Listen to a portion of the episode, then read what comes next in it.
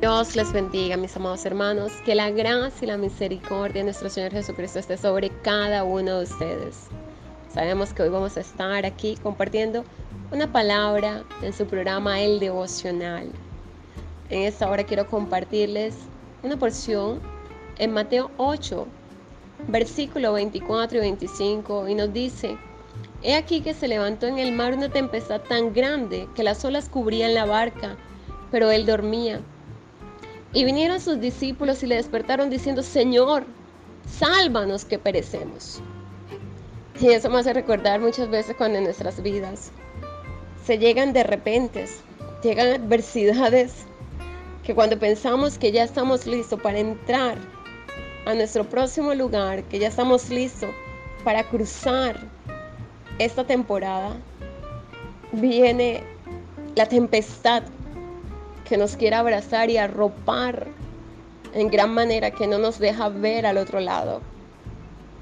Pero mis amados hermanos, hagamos como los discípulos, clamemos, clamemos al Señor. Yo no creo que ellos en medio de la tribulación y la tormenta que estaban viviendo, donde pensaban que iban a perder sus vidas, le dijeron, Señor, sálvanos que perecemos. No, yo creo que ellos clamaron a viva voz, a cuello, y dijeron, Señor, Sálvanos, sálvanos que perecemos.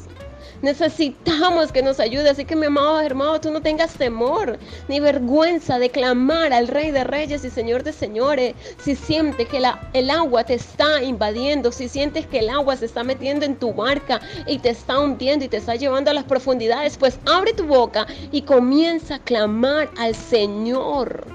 Comienza a clamar a Jesucristo que Él va a estar allí. No es que seas un hombre de poca fe. No es que seas un hombre que ha perdido la visión, sino que estás pasando por un fuerte proceso que no te deja ver al otro lado del mar.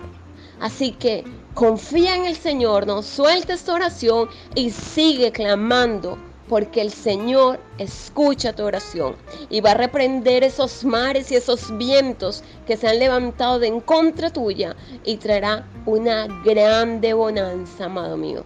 Así que el Señor te bendiga, te deseo un excelente fin de semana, que su misericordia te alcance, que seas bendecido en la entrada, en la salida. Declaro hoy un día viernes de victoria donde el poder, la manifestación y la obra del Señor será tan tangible en tu vida que tienes que levantar tus manos al cielo y darle gracias.